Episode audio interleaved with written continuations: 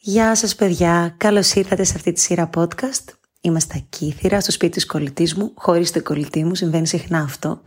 Και ενώ ξεκίνησα να ηχογραφώ ένα podcast για τη μοναξιά, θυμήθηκα μία κουβέντα που είχα με τη μητέρα μου τις προάλλες, η οποία πιστεύω ότι έχει ενδιαφέρον. Βασικά, μια γυναίκα στα 55 της σχεδόν, που πραγματικά έχει ζήσει πάρα πάρα πολλά πράγματα, δεν χρειάζεται να επεκταθώ, αλλά εμπιστευτείτε με σε αυτό, αποφάσισε ότι ήρθε η ώρα να ζητήσει βοήθεια. Να αλλάξει δηλαδή την ζωή που έχει φτιάξει μέχρι τώρα. Ξέρετε πόσο μεγάλο είναι αυτό που σας λέω. Όσο μου μίλαγε και την άκουγα, σκεφτόμουν τη φράση από το πασίγνωστο πείμα του Ελίτη, σαν να ήμουν άλλος και όχι εγώ, μες στη ζωή πορεύτηκα.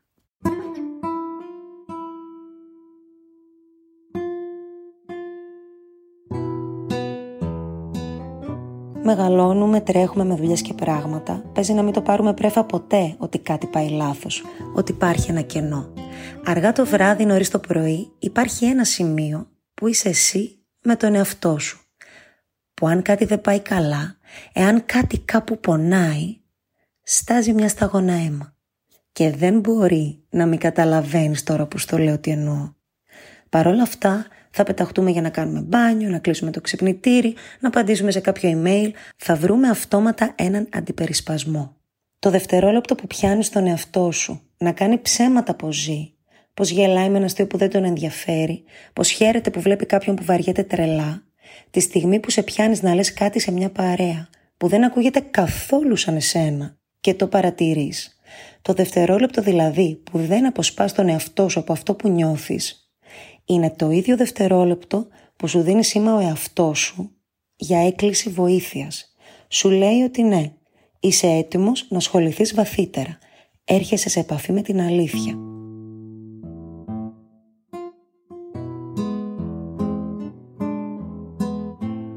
Αν με τον εαυτό σου δεν νιώθεις ότι είσαι σπίτι σου, τότε μάλλον δεν είσαι ο εαυτός σου. Θα περιγράψω με έναν πολύ απλό τρόπο πώς από παιδιά συμμορφωνόμαστε σε αυτό που θέλουν οι άλλοι. Ω παιδιά εξαρτώμαστε από τους γονείς μας. Είναι αυτοί που μας φροντίζουν. Για να μην χάσουμε τη σύνδεση μαζί τους, αλλά και επειδή είναι οι απόλυτες αυθεντίες για εμάς, είναι ο κόσμος, προσαρμοζόμαστε σε όσα ζητάνε. Αυτό το κάνουμε για να επιβιώσουμε. Αν το σκεφτείς δηλαδή, είναι κάτι έξυπνο. Στην πορεία όμως μας διαμορφώνει. Για παράδειγμα, σκεφτείτε ένα παιδάκι που θυμώνει υπερβολικά και τους γονείς να εκνευρίζονται και να το βάζουν τιμωρία ενώ θα μπορούσαν να κάτσουν μαζί του, να καταλάβουν την αιτία του θυμού και να του εξηγήσουν ότι ο θυμός είναι ένα υγιές συνέστημα που μένει να μάθεις να το διαχειρίζεσαι. Το παιδί αυτό υπάρχει η πιθανότητα να αποσυνδεθεί με το συνέστημα του θυμού για να γίνει αποδεκτό. Όλα ξεκινούν από την ανάγκη μας για σύνδεση και αγάπη. Μαθαίνουμε ότι για να μας αγαπάνε πρέπει να είμαστε καλά παιδιά και παίρνουμε το ρόλο που μας προσδίδουν ώστε να αξίζουμε την αγάπη. Ο κάθε ένας έχει μεγαλώσει υπηρετώντας τους δικούς του ρόλους, εγκαταλείποντας όμως τον εαυτό του. Και όταν έρχονται φεγγάρια που δεν είμαστε απαραίτητοι ή δεν ψυχαγωγούμε την παρέα μας ή λέμε και κανένα όχι, νιώθουμε ότι δεν αξίζουμε, ότι δεν είμαστε αρκετοί. Η ενοχή έρχεται με καλή πρόθεση, αν το σκεφτείς. Είναι η ανάγκη σου να συνδεθείς και να αγαπιέσαι. Και όταν ήσουν ένα παιδάκι, όντως ήταν η φίλη που σου έμαθε να μην χάσεις την επαφή με τους γονείς σου. Όμως, όπως έχει πει ο Γκαμπόρ Ματέ σε ένα σεμινάριο, η ενοχή πια έρχεται σαν μια χαζή φίλη που δεν ξέρει να σου πει ότι δεν σε εξυπηρετεί, επειδή πλέον δεν είναι θέμα επιβίωσης το να ανταπεξέρχεσαι στις προσδοκίες των άλλων και της κοινωνίας. Στο τέλος του σεμιναρίου, ο Ματέ πρότεινε κάθε φορά που νιώθουμε ενοχές για τέτοιους λόγους να αισθανόμαστε περήφανοι. Επειδή αυτές είναι οι φορές που υπερασπιζόμαστε τον εαυτό μας κόντρα σε αυτό που μας έχουν μάθει ότι περιμένουν οι άλλοι από εμάς.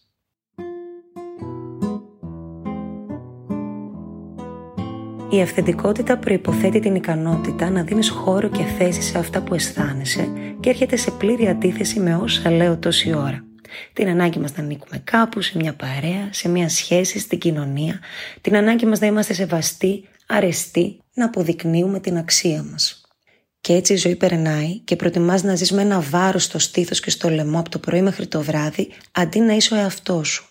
Προτιμάς να αργοπεθαίνεις, να αναλαμβάνεις χίλιες άλλες ευθύνες από το να είσαι γκέι, να πάρεις διαζύγιο, να παρουσιάσεις τη τέχνη σου, να κόψεις κάποιους ανθρώπους από τη ζωή σου, να αρχίσεις τη ζωή ξανά.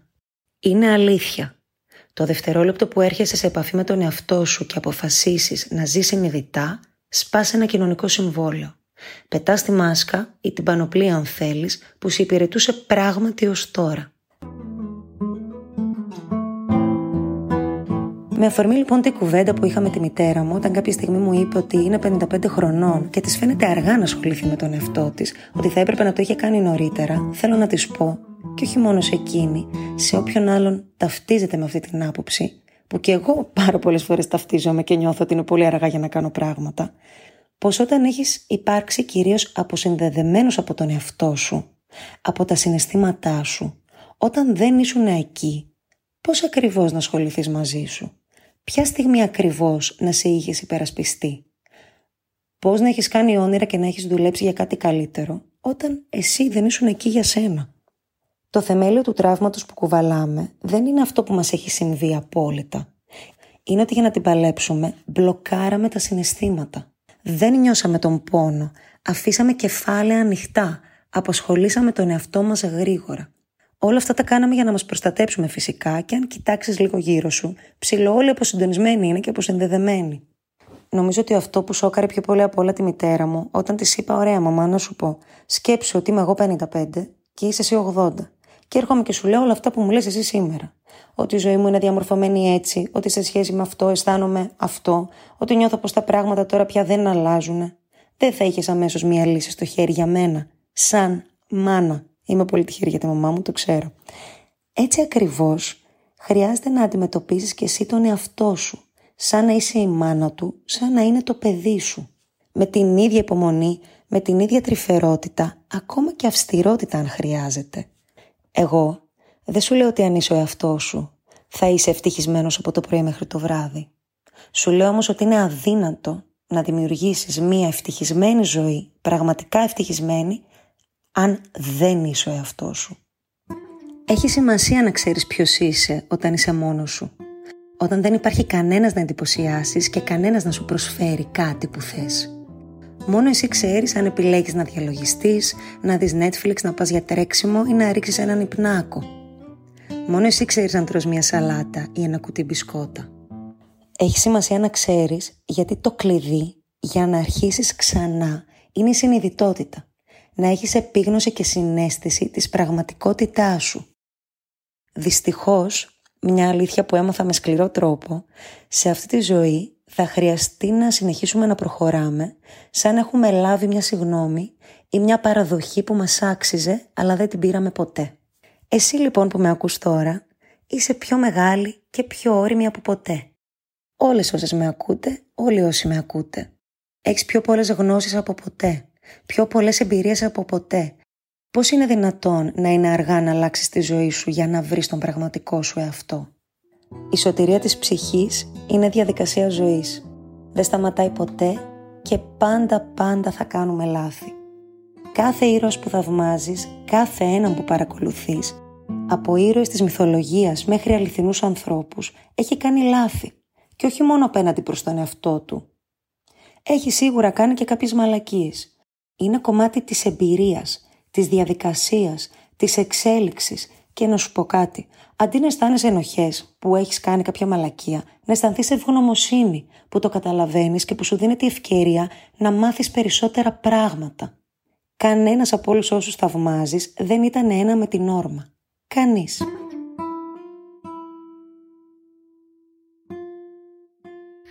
Η υποταγή ή ο εθισμός μια τέτοια συνύπαρξη ή συνδιαλλαγή δεν προκαλεί τον κίνδυνο της αφομοίωσης ή της λύθης του πώς πρέπει, του πώς οφείλουμε να σκεφτόμαστε, να πράττουμε και να μιλάμε. Αναμφισβήτητα αρχίσαμε να το ανεχόμαστε και η ανοχή πολλαπλασιάζει τα ζώα στη δημόσια ζωή. Τα ισχυροποιεί και τα βοηθά να συνθέσουν με ακρίβεια τη μορφή του τέρατος που προείσταται, ελέγχει και μας κυβερνά. Ένας άνθρωπος που δεν έχει σκληρίνει, που παραμένει ευαίσθητος και είναι ικανός να νιώθει, που δεν έχει χάσει την αίσθηση της ακαιρεότητας, που δεν εξαγοράζεται, που δεν ψαρώνει, που μπορεί ακόμα να υποφέρει με βάσαν άλλων ανθρώπων, που δεν έχει προσαρμοστεί στον κανονικό τρόπο ζωής. Ένας άνθρωπος που παραμένει άνθρωπος. δεν μπορεί να μην αισθάνεται μόνος και ανίσχυρος και απομονωμένος στη σημερινή κοινωνία.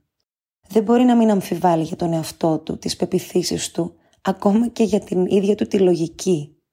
Όμως, θα βιώσει στιγμές χαράς και διάβγειας που απουσιάζουν από τις ζωές των άλλων, των κανονικών ανθρώπων. Ένας αυθεντικός άνθρωπος που ζει όπως θέλει, χωρίς φυσικά να βλάπτει κανέναν με κανέναν τρόπο, σε μια άρρωστη κοινωνία χρειάζεται αδιανόητη πίστη και εμπιστοσύνη στον εαυτό του για να επιβιώσει. Κι όμως κάπου εκεί συμβαίνουν τα θαύματα. Εκεί που δεν σταματάς, εκεί που προχωράς, εκεί που αποκτάς ακόμα μεγαλύτερη ανεξαρτησία και παραγωγικότητα, όντας διαφορετικός.